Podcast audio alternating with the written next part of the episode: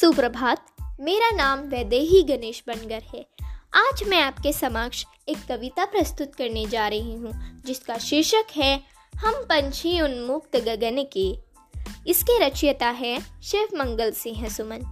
तो क्या आप कभी सोच सकते हैं कि आपको किसी कमरे में बंद कर कर आपको उपलब्ध करके दे वो सारी चीज़ें जो आपको चाहिए? क्या आप कभी खुश रह पाएँगे? मुझे पता है आपका जवाब होगा नहीं। यही कुछ भावना पक्षियों को भी पिंजरे में बंद होते समय आती है। तो देखते हैं, कवि इस कविता के माध्यम से हमें क्या शिक्षा देना चाहता है? हम पंछी उन्मुक्त गगन के पिंजर बंद ना गा पाएँगे। कनक तिलनियों से टकरा कर पुलकित पंख टूट जाएँगे। हम बहता जल पीने वाली, मर जाएँगे भूखे प्यासे। कहीं भली है कटुकनी पूरी, कनक कटोरी की मैदासें। स्वर्ण श्रृंखला के बंधन में अपनी गति उड़ान सब भूले।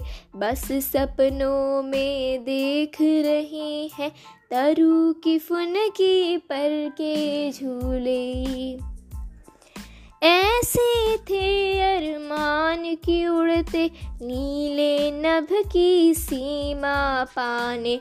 लाल किरण सी चोंच खोल चुगते तार किनार के दाने। होती सीमाहीन क्षितिज से इन पंखों की होड़ा होड़ी। या तो क्षितिज मिलन बन जाता, या तनती सांसों की डोरी।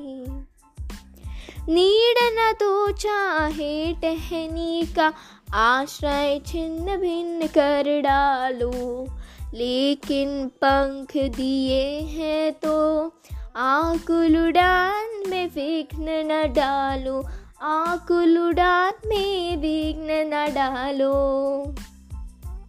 तो क्या आप समझे कि जैसी भावना हमें उस कमरे में बंद होते हुए मिलेगी, वही भावना पक्षियों के मन में भी आएगी।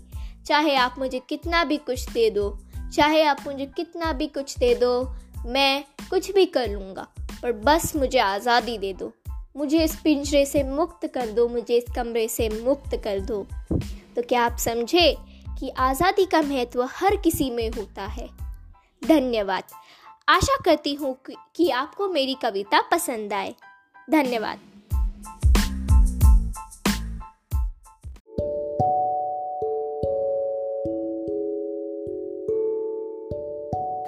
सुप्रभात, मेरा नाम वैदेही गणेश बनगर है। आज मैं आपके समक्ष दादी माँ इस सुंदर पाठ का सारांश बताऊँगी। दादी माँ एक ऐसी स्नेह पुराण कहानी है जिसमें लेखक और उसकी दादी माँ के बीच के प्रेम को बताया गया है। यह कहानी एक आत्मीय संबंध के बारे में बताती है। जब लेखक छोटा था तो उसकी दादी माँ हमेशा उसके साथ रही, पर परिस्थिति चाहे वो दुखी हो या सुख की हो, दादी माँ हमेशा लेखक के साथ रही।